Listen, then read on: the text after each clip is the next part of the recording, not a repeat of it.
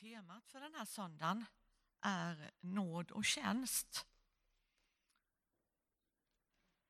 Jesus, hjälp mig att förstå att min djupaste identitet är att jag är din av bara nåd.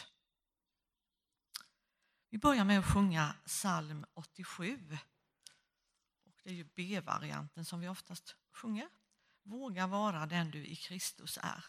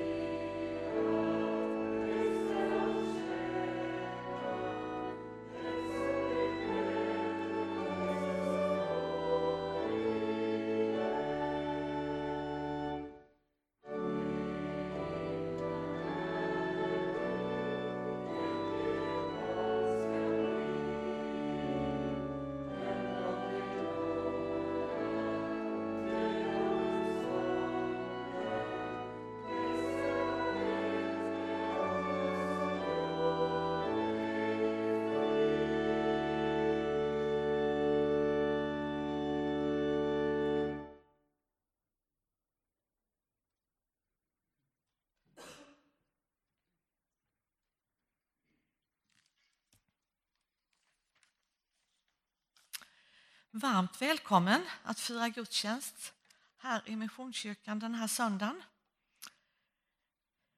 Medverkar idag gör Stefan Elg. Du är särskilt välkommen. Stefan är ordförande i S A M-styrelsen och också pastor. Du får berätta mer om dig själv senare. Sjunger gör Frida Ögren. Stefan Josefsson är organist. Och jag heter Eva Berntsson som leder gudstjänsten. Det är också insamling, kollekt till S H M idag. Och vi gör som vi brukar göra, att vi salmen vi, vi swishar eller så lägger du din kontantgåva vid utgången. Annars är vi ju glada för att vi inte behöver ha några restriktioner. Vi kan sitta som vi brukar och sådär. Några pålysningar också. Efter gudstjänsten så är ni alla välkomna på kyrkkaffe. På tisdag är det sopplunch klockan tolv. Och på onsdag kväll halv sju är det bibelgruppen. Och den är öppen för alla. Så man måste inte gå varje gång eller så, utan du är välkommen. Söndag klockan tio så är det predikan av Daniel Lundstedt, vår pastor. Och lovsångsteamet sjunger. Och nästa söndag kväll så är det söndagsträff med Irene och Robert Johansson och Margareta Wittgård. Så varmt välkomna. Nu så ska vi få se en liten informationsfilm om Alliansmissionen. Och Stefan informerar lite innan vi sjunger psalm nittiosex.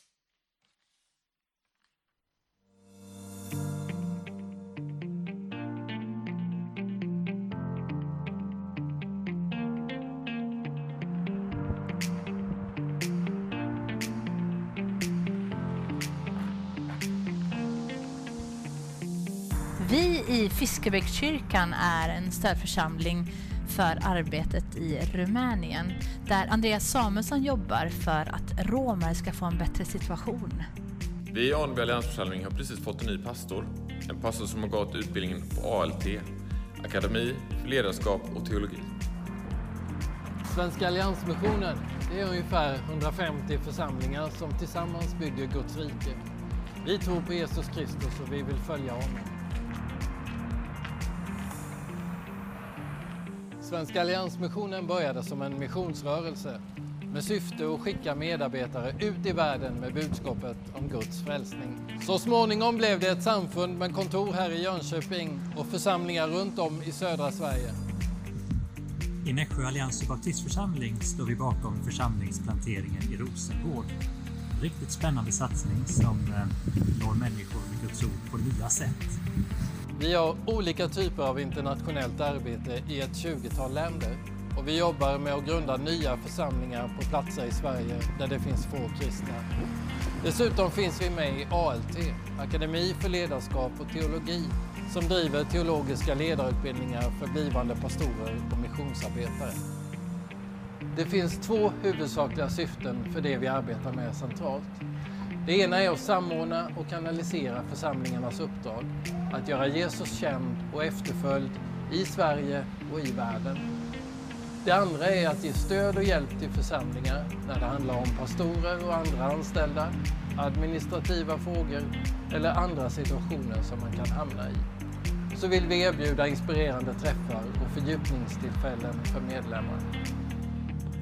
Nu är vi i Allianskyrkan i Jönköping och eh, eftersom vi ligger här i stan nära S A M expedition så hjälps vi åt ibland att vara värdar här för olika arrangemang. Vintermöte då eh, pastorer och andra ledare träffas för samtal och undervisning och bön. Musikerdag eller teknikerdag, barnkörläger eller tonårskörläger för de lite äldre barnen. Det här är min kyrka, Allianskyrkan i Ölmsta. Och här har vi förmånen att få ha en A L T-student och det har vi haft några gånger faktiskt. Och så hoppas vi ju verkligen att, att studenten så småningom kommer ut i församlingstjänst och att det berikar både vår församling och studenten. Vi vill tillsammans ta emot, formas av och gestalta Jesus Kristus i världen. Vi hör ihop, vi bär varandra och vi står i samma världsvida uppdrag. Tillsammans bygger vi Guds rike.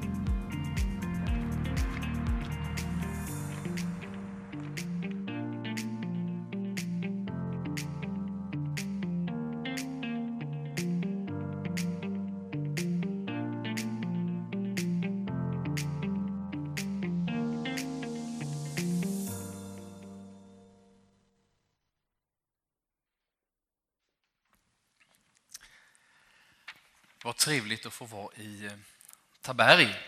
Tack för att jag fick komma hit. Stefan Elg heter jag och sedan ett halvår tillbaka lite drygt så är jag ordförande för Svenska Alliansmissionen. Jag har jobbat som pastor inom Alliansmissionen i tio år drygt, men det är länge sedan.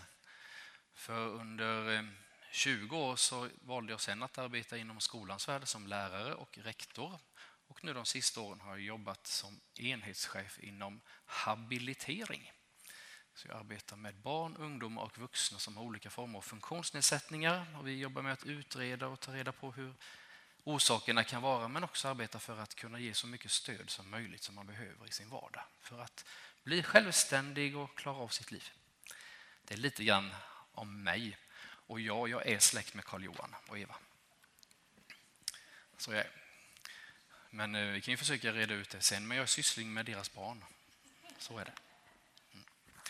Mm. Eh, Alliansmissionen, som ni såg på den här filmen, eh, så har vi en missionsföreståndare som är ganska så nytillträdd. Och han bor inte så långt härifrån. Ulf Häggqvist, han bor ute i Smörvik, bortanför Månsarpås, en bit därifrån. Eh, och han påbörjade sin tjänst där nu i höstas egentligen då, efter att Kjell Larsson slutade som missionsföreståndare.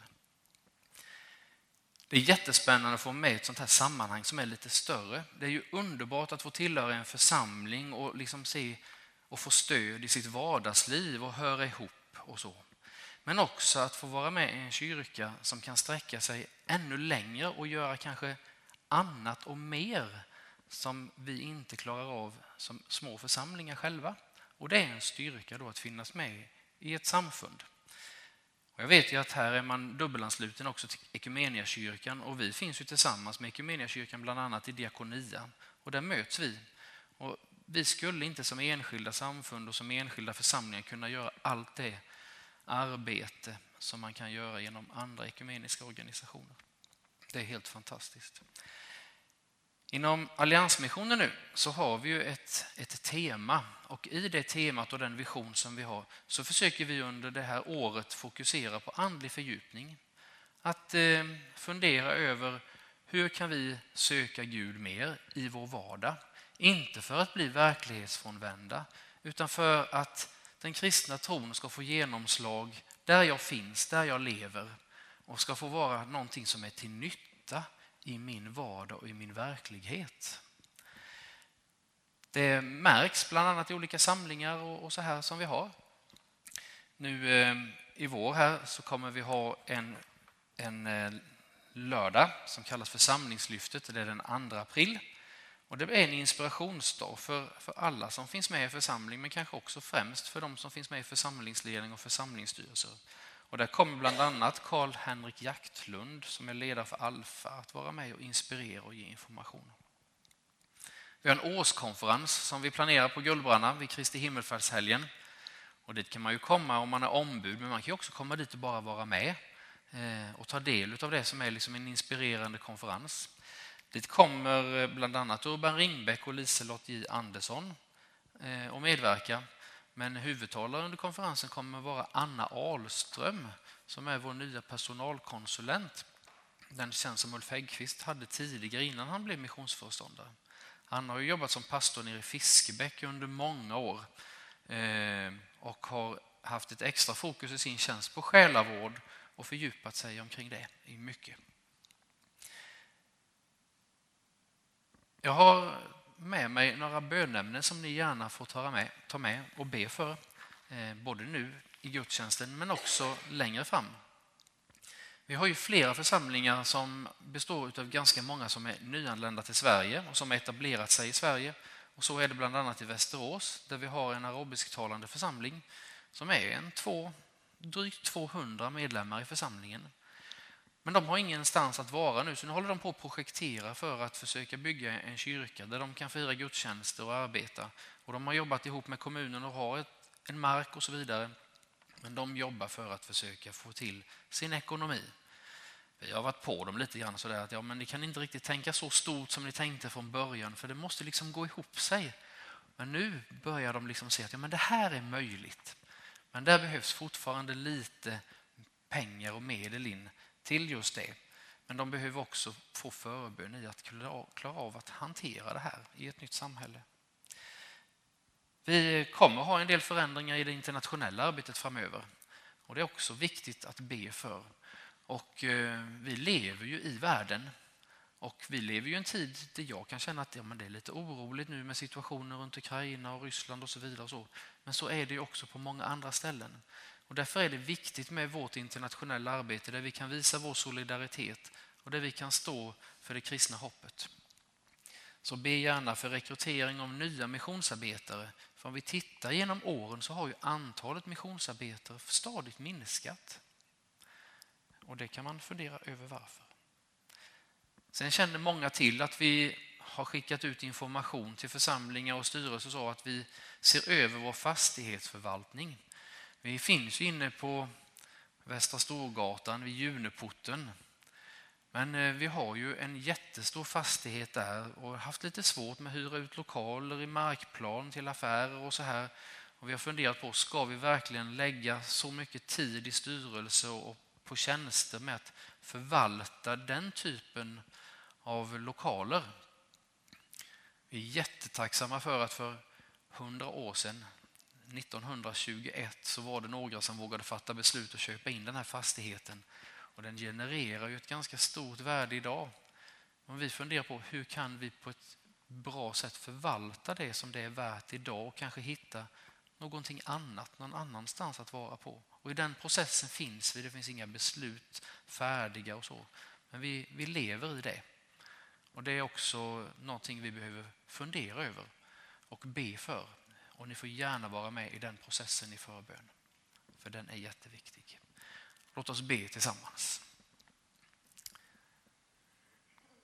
Tack Gud att vi får fira gudstjänst med varandra men framförallt tillsammans med dig. Herre, tack att du är skaparen.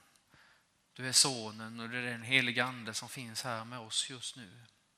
Tack att vi får möta din storhet. Herre, tack att du har vänt ditt öra till oss och vill ta emot vår lovsång och vår tillbedjan. Och du gör det den här söndagen. Och tack att du i din nåd också då möter oss.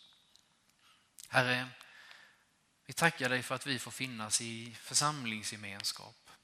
Vi ber också när vi går tillsammans i samfund och organisation här att du ska vara med och välsigna det arbetet. Herre, tack för församlingen här i Taberg. Tack för vad den betyder där de finns. Herre, vi ber också nu för Svenska Alliansmissionen och vi ber också för Ekumeniakyrkan. Låt oss som samfund hitta vägar att ge stöd till församlingar och till internationellt arbete. Hjälp oss att förvalta det förtroende som du har gett oss på bästa sätt så att det kan tjäna ditt rikes tillväxt i den delen som heter Alliansmissionen och Ekumeniakyrkan. I Jesu namn. Amen.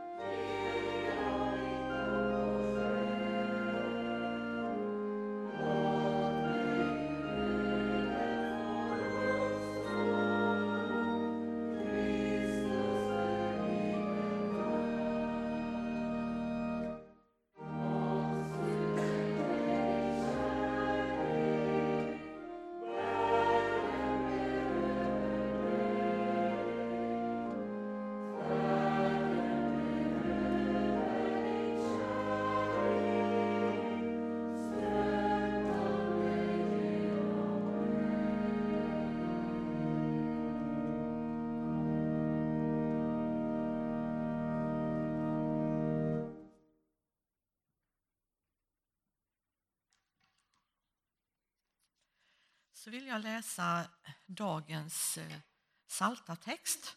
Den är hämtad från Saltaren tjugofem, vers fyra till elva. Herre, lär mig dina vägar, visa mig dina stigar. Led mig i din sanning, lär mig. Du som är min Gud, min räddare. Ständigt hoppas jag på dig. Herre, kom ihåg din barmhärtighet. Den godhet du alltid har visat. Glöm min ungdoms synder, allt jag brutit. Tänk på mig i din trofasthet. Herre, du som är god. Herren är pålitlig och god. Därför visar han syndarna vägen. Han leder de ödmjuka rätt. De ödmjuka lär han sin väg. Allt vad Herren gör är nåd och trofasthet. mot dem som håller hans förbund och hans bud. Herre, min synd är stor, förlåt den, mitt namn till ära. Låt oss be. Herre, tack för att du är här mitt ibland oss. Och Herre, tack för att vi får öppna oss, öppna vårt hjärta inför dig. Herre, fyll på oss var och en. Du vet att vi är olika, har olika behov. Men Herre, du möter oss var och en, i stort som i smått. Herre, tack för att vi får vandra på din väg. Och att du leder oss på dina stigar. Tack Herre för att vi får del av din nåd och att du är trofast mot oss, Herre. Jesus, välsigna gudstjänsten även i fortsättningen. Jesus, jag ber för den insamlade offergåvan som kommer att bli här i gudstjänsten. Vi ber om din välsignelse. Både för församlingen och för Svenska Alliansmissionen.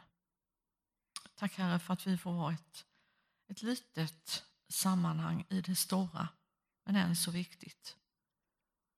Många små tillsammans blir ditt stora verk, Herre. Amen. Så sjunger vi psalm tvåhundraåttiofem.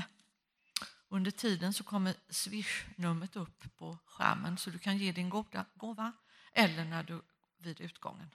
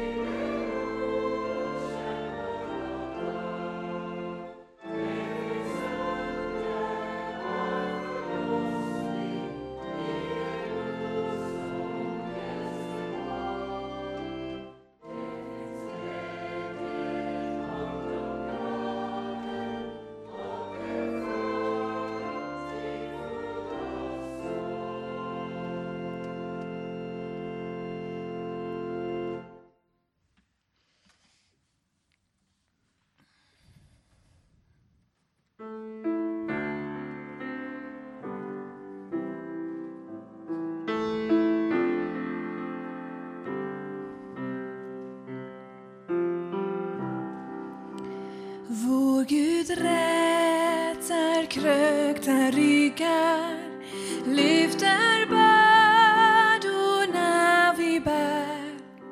Stor i nåd och sent i vrede, han ger aldrig upp om oss. Vår Gud ser den som är bruten, ger den slagne hopp igen. Nära den vars hjärta sörjer, håller oss och vill oss väl. Håller oss och vill oss väl.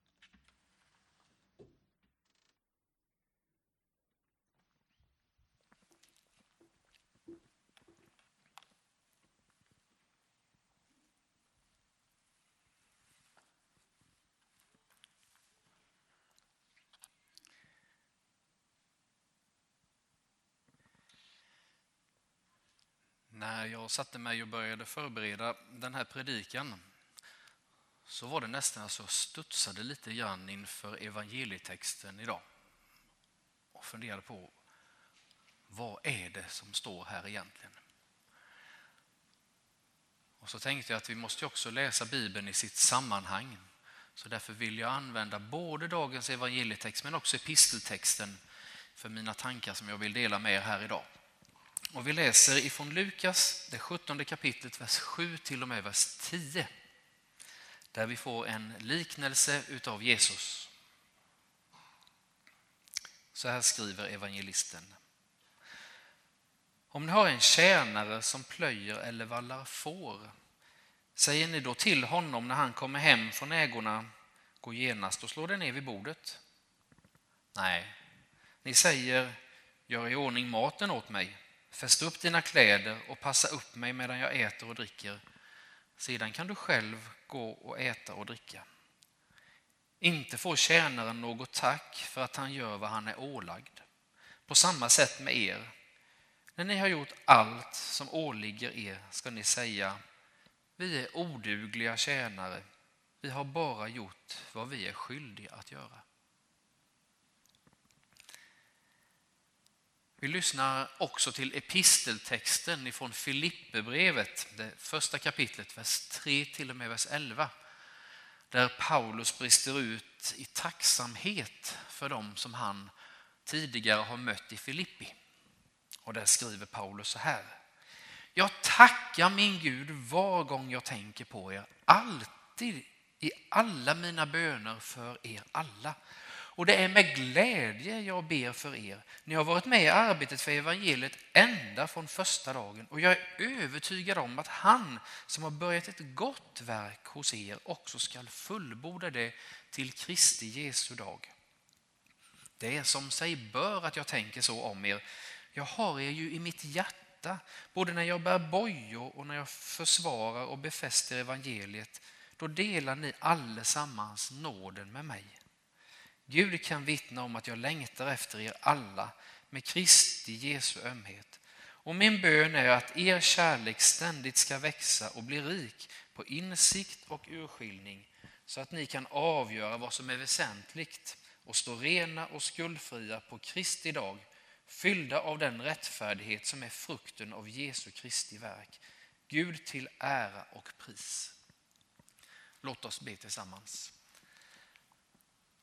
Herre, vi ber att du ska välsigna ditt ord på våra hjärtan. Amen.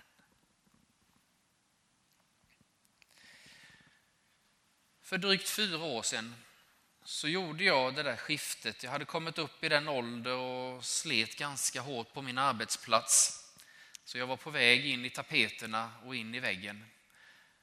Och kände att nej, men här blir inte någon förändring. Jag måste göra någonting annat innan jag tar slut som människa. Jag hade arbetat ungefär nitton år inom utbildningsväsendet. Så gick jag in och sökte en tjänst. Jag tänkte, den där får jag aldrig. För jag kan ju ingenting. Och sökte en tjänst som enhetschef inom hälso- och sjukvården. En helt ny sektor. Samarbete med nya yrken, läkare, psykologer, sjukgymnaster, arbetsterapeuter, kuratorer, specialister inom sina områden. Och så kommer lilla jag. Fortfarande så, så tänker jag ibland, jag undrar när de ska komma på att jag inte kan det här egentligen. Jag vet inte om ni har varit med om det när ni finns liksom... Och så har jag känt när jag jobbat i skolan, när jag jobbat som pastor. Jag undrar när jag ska bli avslöjad. Ibland känner jag liksom som det där som vi hörde i evangelietexten. Ja, men jag är nog en oduglig förvaltare. Men jag försöker göra det som förväntas av mig. Nu är det ju inte så alltid på jobbet som väl är. Jag slås emellanåt av att de där välutbildade läkarna, vi jobbar ju med barnneurologer där jag jobbar, och då har de utbildat sig till läkare, sen har de blivit barnläkare och sen har de blivit barnneurologer. Jag tror att de har tolv tretton års studier bakom sig. Det är länge. Och de kan så mycket. Och så sitter vi i samma rum och så lyssnar de på mig. Jag är helt förvånad. Och ibland så gör de som jag säger också. Jättekonstigt. Jag kan också ibland fundera över, ska det vara så att livet ska vara att slita och släpa och slita ut sig? Är det så att otack ska vara världens lön? Som man kanske nästan kunde ana i evangelietexten här. Är det så att Jesus vill att vi alltid ska känna så, att vi är odugliga? Jag kan redan här och nu avslöja att jag tror inte att det är så. Men det är någonting annat som avslöjas i Filipperbrevet. Och när vi möter de här två texterna ihop så tycker jag att ja, men det blir någonting som blir intressant och bra. Varför ger oss Jesus den här liknelsen? Ja, bilden kommer från ett sammanhang som vi inte egentligen har någon direkt koppling till. För vi har inte, i alla fall inte vad jag, så många jag känner, någon som jobbar hemma och på något sätt har nästan en, en slavliknande tjänst. Att omge sig av tjänare och slavar, det var naturligt i det här sammanhanget. Samhället var uppdelat och hierarkiskt. Människor i andra kulturer kanske skulle känna sig mer igen i det här. Men jag säger inte att det inte förekommer hierarki i våra sammanhang. Det gör det. Men vi är ändå ett av de samhällen i världen som kanske är mest jämställt. Men vad är det som vi möter här? Ja, men den här texten finns i Lukas evangeliet. Lukas är läkare. Han försöker ge oss en systematisk bild av vem Jesus är för att förklara det för de som inte hade levt och växt upp i det judiska sammanhanget. I gränsande kapitel här möter vi många liknelser. Kapitel femton består av massor. I kapitel sjutton så börjar man med att beskriva att det kommer inte alltid att vara enkelt att vara lärjunge. Och det kan vi ju känna igen oss i. Lärjungarna ber sen, precis innan den här liknelsen, Jesus om en större tro. Och det kan man också känna igen, att det skulle man vilja ha. Och Jesus svar är att det räcker med en tro som ett senapskorn. Kanske vill Jesus betona att det inte är storleken på tron det handlar om när vi ska få leva en relation med Gud. Nåd och tjänst. För att få uppleva nåd och för att kunna ta emot förlåtelsen och frälsningen så finns det någonting som behöver komma innan. Det behöver komma en självinsikt om vem jag är och hur jag har det och hur min gudsrelation är och att jag inte kan frälsa mig själv. Utan jag är beroende av han som är mycket större än vad jag är. Jag måste nå en insikt om det som vi förr pratade om, att man fick syndanöd. Jag behöver Gud som är helig, som är skaparen, som kan så mycket mer än jag. Och som ändå, trots att han är så stor, älskar mig så mycket att han sände sin son till den här jorden. För att jag skulle kunna ta emot honom och komma i en relation med honom. Men jag behöver ha en självinsikt och se att ja, jag är inte fullkom- fullkomlig.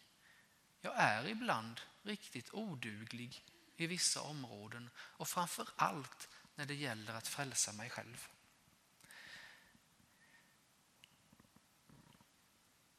Ibland i vårt samhälle så tror jag också att vi behöver komma till det här att det är viktigt att bara kunna göra det som vi är ålagda att göra och inte bara söka bekräftelser och kickar. Ibland får man bara göra det som är förväntat av en. Vi har ett fantastiskt exempel på Jesus när han i Getsemane går in precis innan han ska gå till Golgata. Och det visar på hans, hans dubbelhet i att vara både Gud och människa. Han är ju hundra procent Gud och hundra procent människa. Och matematiken kommer aldrig kunna förklara det där, för där finns det bara hundra procent. Men Jesus, han är tvåhundra procent. Och det måste vara något heligt över det, tycker jag.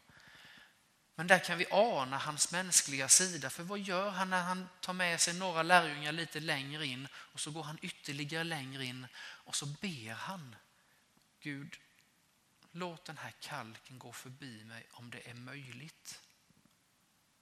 Och sen kommer det där, men inte som jag vill, utan som du vill. Att göra det som man är utsänd för. Att göra det som ligger i kallelsen. Att göra det som ligger i mitt arbete. Att faktiskt bara göra det där ibland, ibland utan att känna efter. Det finns uppdrag i allt som vi står i. Jag tror att det är så när man är pensionär också, att det finns saker som inte är lika roligt. Men i ett arbetsliv så finns det ju saker som är mer intressant och mindre intressant. Jag är ingen ekonom och tycker inte att det är särskilt roligt. Men jag är klart att jag måste ge mina ekonomirapporter i den uppgift jag har idag. Och då bara gör jag det utan att känna efter. Just nu lever jag i en period där jag ska ha lönesamtal. Och det är inte så kul alltid.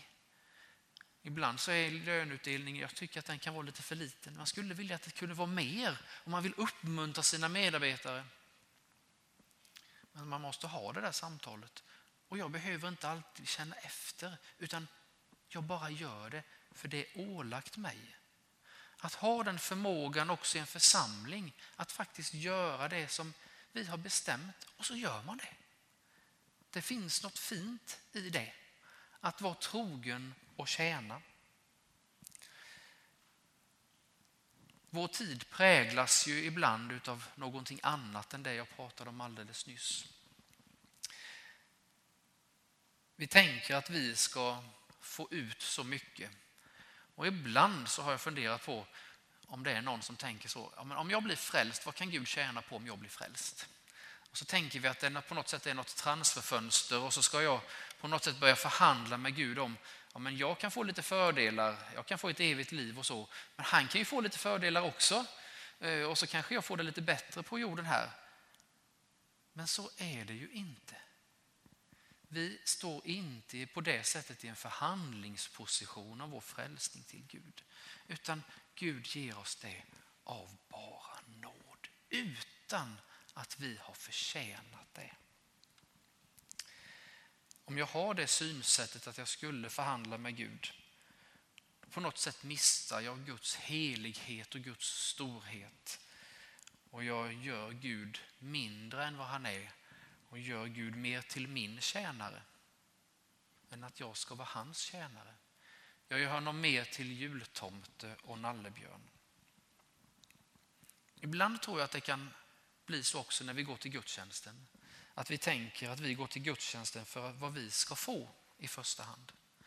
Men jag tror inte riktigt att det är det som är tanken med att gå till gudstjänst och gå till församlingen och mötas där. Utan vi möts för att vi ska tillbe och lova Gud för vem han är i första hand.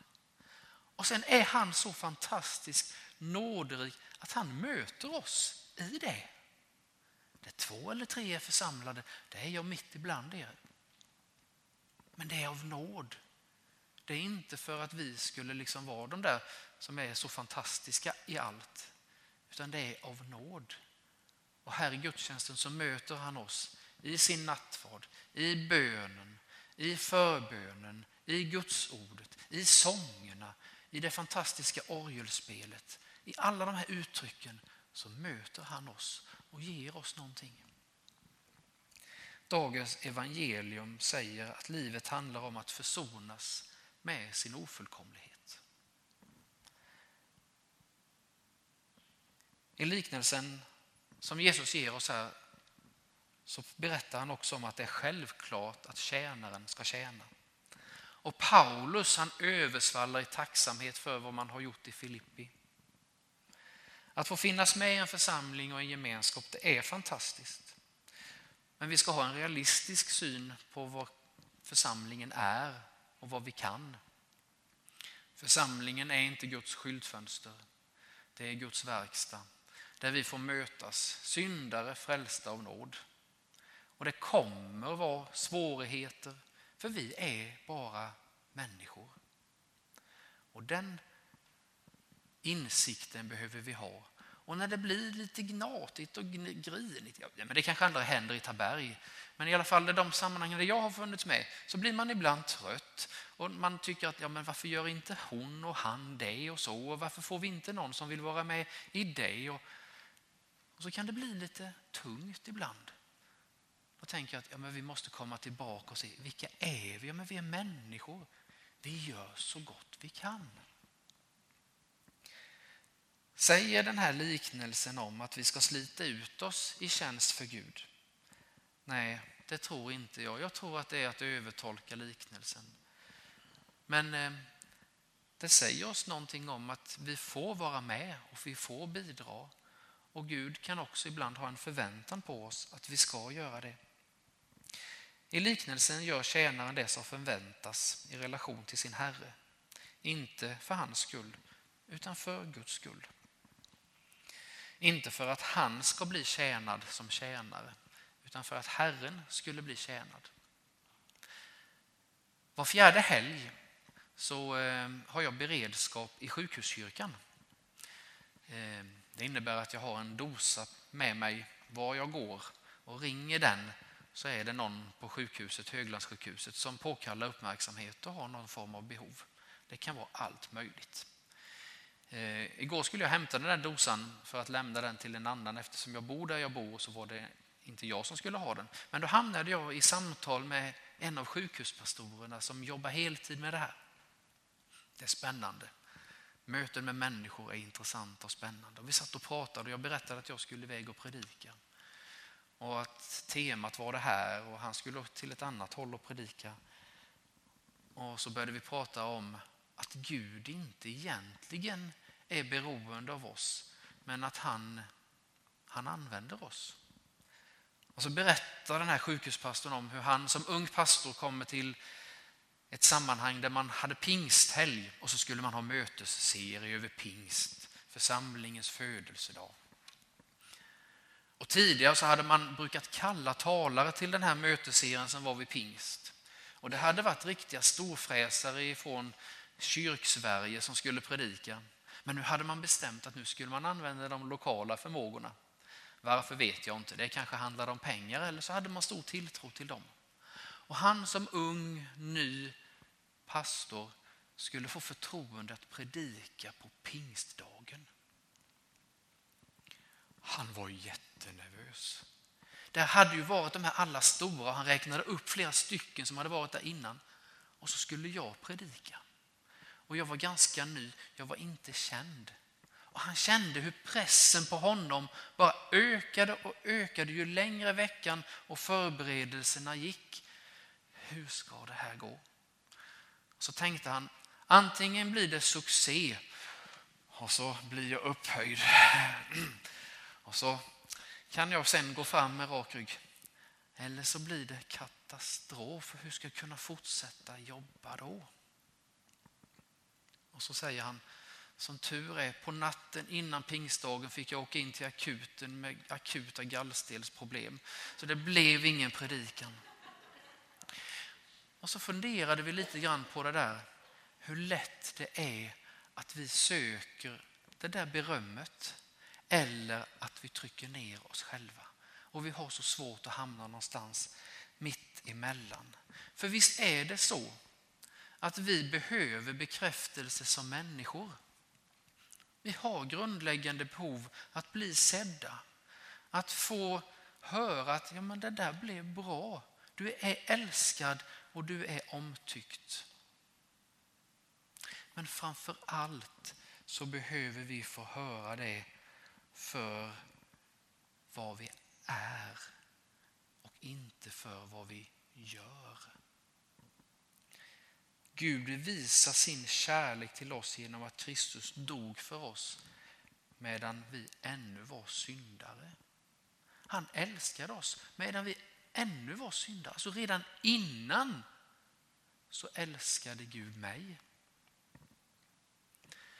Jag blir påmind om detta varenda dag på min arbetsplats när jag arbetar med personer med intellektuella funktionsnedsättningar, med motoriska funktionsnedsättningar, där man kanske har en kognitiv, en intellektuell tankeförmåga som är på en ett, tvååringsnivå eller några månaders förmåga eller max upp till tolv år. Vi hör debatter idag och det blev aktuellt nu när, när vi hade en person som valde att avsluta sitt liv genom att själv ta medicin. Någon cocktail, han hade en hemsk sjukdom som jag är väl bekant med som heter A L S. Min far hade den sjukdomen. Men han valde att avsluta sitt liv. Och så möter vi den på mitt arbete. Ja, men vem råder över liv och död? Och vem är det som bestämmer om ett liv är meningsfullt? Ja, men det är inte vi. Utan det är faktiskt så att livet är meningsfullt för att vi finns. Det ligger någonting redan i skapelsen, att Gud vill att skapelsen ska finnas. Att vi ska finnas.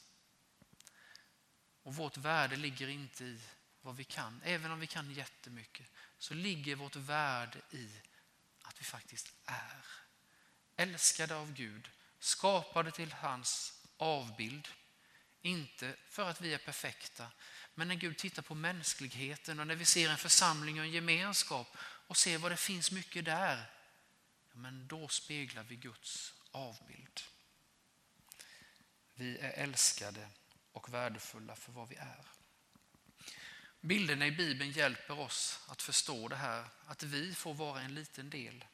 Bilden om kroppen, gemenskapen. I samband med pandemin nu så har vi kanske fått fundera över, vi har fått en hel del som har blivit bra. Det har blivit bra att vi har skalat av en del press på familjer, att man ska skjutsa till hur många aktiviteter som helst. Och en del familjer har kommit in i en annan vila. Det har varit något positivt. Men vi behöver också komma tillbaka till någonting i församlingsliv och församlingsgemenskap, att mötas igen. För det är lätt att fortsätta att stanna hemma och så titta på den där Zoom-gudstjänsten eller YouTube-gudstjänsten istället. Och så, så blir jag inte lika delaktig. Nåd och tjänst är rubriken för den här söndagen. Begreppen kan låta antingen aningen gammaldags, men det handlar om att få leva förlåten och att få jobba för tillvarons bästa. Vi får vara med och tjäna med det Gud har gett oss. Och låt mig avsluta med att berätta om Stina. Jag träffade henne i min första pastorstjänst. Det är över trettio år sedan. När jag lärde känna henne så var hon dryga sextio. Hon hade kommit till tro i mogen ålder. Hon var gift med en före detta sjöman. Han hade, det syntes på honom, levt ett rätt tufft liv. När man pratade om Stina så hörde jag att det var en del som sa att ja, men hon är lite klen i nerverna. Hon var lite orolig och lite nervös. Ja, men det kan man vara. Men hon spelade på orgeln i kyrkan nästan varje söndag. Men hon var nervös inför varje söndag.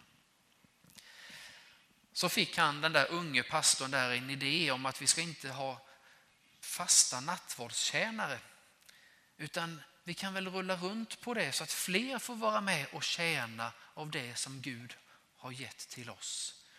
För vi har ju ingen ämbetssyn att det liksom är prästen bara som får leda nattvarden och dela ut. Utan det kan ju vem som som är med och har tagit emot Kristus få vara. Och så kom den där dagen då jag som ung pastor ringde till Stina och frågade: hörde Stina, vill du vara med och vara nattvardstjänare?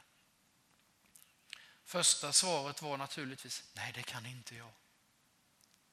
Men så pratade vi vidare och pratade om det här att ja, men det är ju inte vad jag har som jag ska dela med mig av, utan det är ju vad jag har fått som jag får ge vidare. Så funderade hon lite till.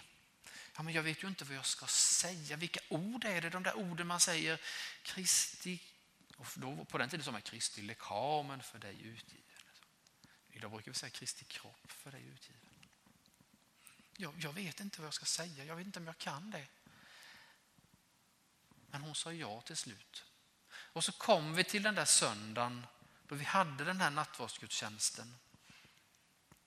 Och jag ledde gudstjänsten. Och Stina var med och var en av nattvardstjänarna. Och när vi stod framme och jag skulle ge brödet och vinet till tjänarna så såg jag hur tårarna rann på Stina. Vi firade nattvard. Och efteråt så pratade jag med henne. Och hon sa: jag kunde inte säga någonting.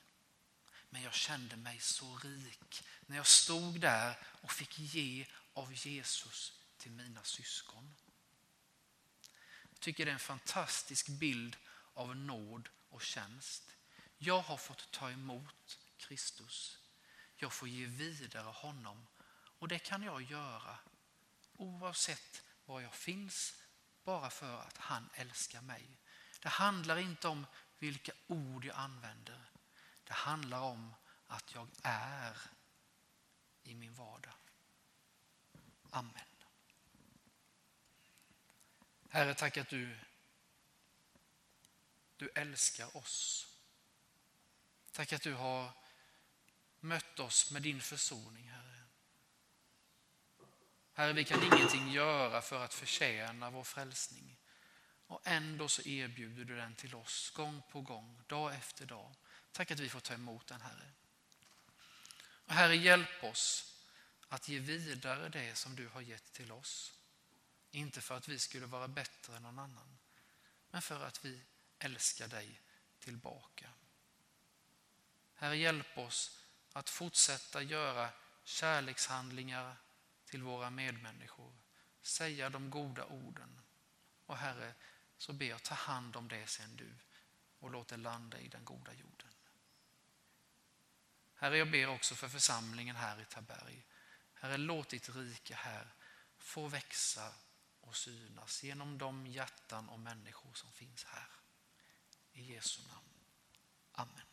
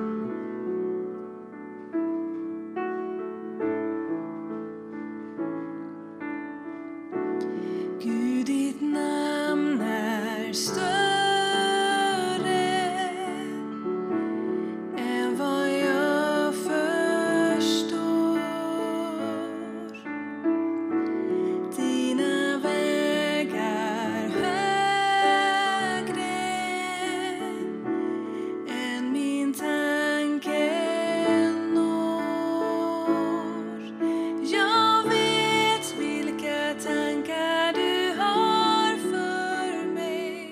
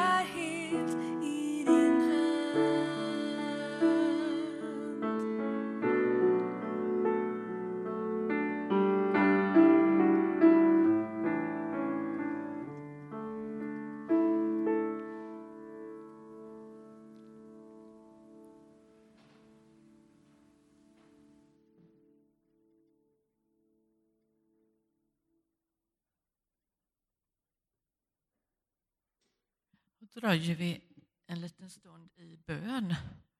Och vill du gå fram och tända ett böneljus i ljusbäraren så får du gärna gö- göra det. Men vi dröjer lite i bön.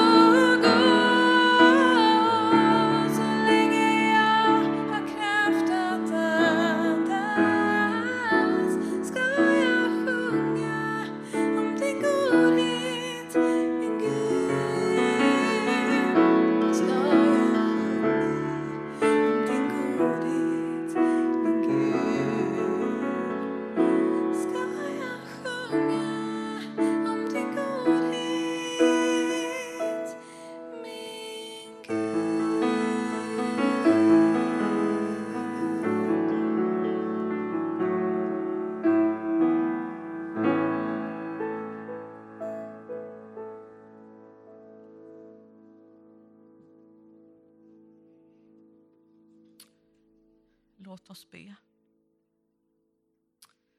Herre, jag tackar dig för att du tar emot våra böner. Herre, jag ber för ljusen som brinner. Du vet, Herre, precis vad som finns i bönen, i lågan. Herre, tack för att vi får lyfta upp oss själva. Vi får lyfta fram det som vi bär av glädje. Men det vi också bär av sorg och oro. Herre, vi ber för de som är sjuka på ett särskilt sätt. Tack för att du möter.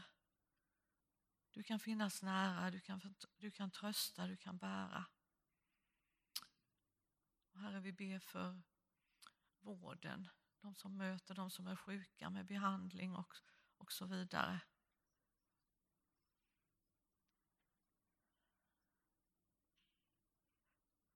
Jesus, tack för att vi får vara dina barn och bara nåd.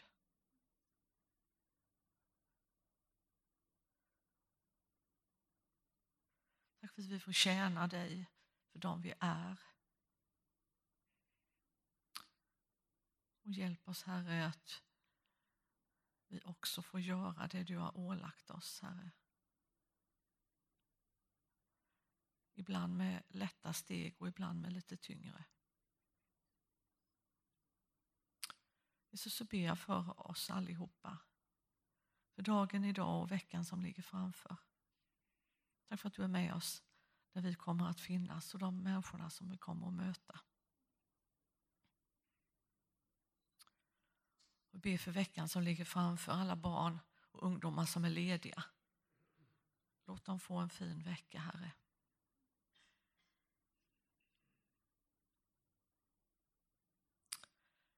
Ta så emot Herrens välsignelse. Herren välsignar dig och beskyddar dig. Herren låter sitt ansikte lysa över dig och visa dig nåd. Herren vänder sitt ansikte till dig och ger dig av sin frid. I Faderns och Sonens och den helige Andes namn. Amen.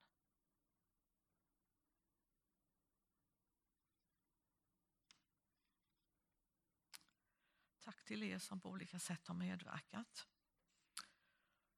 Och så sjunger vi tillsammans sång nummer fyrahundraåttiotvå till sist. Våga sätta fulla segel i Guds andes vind.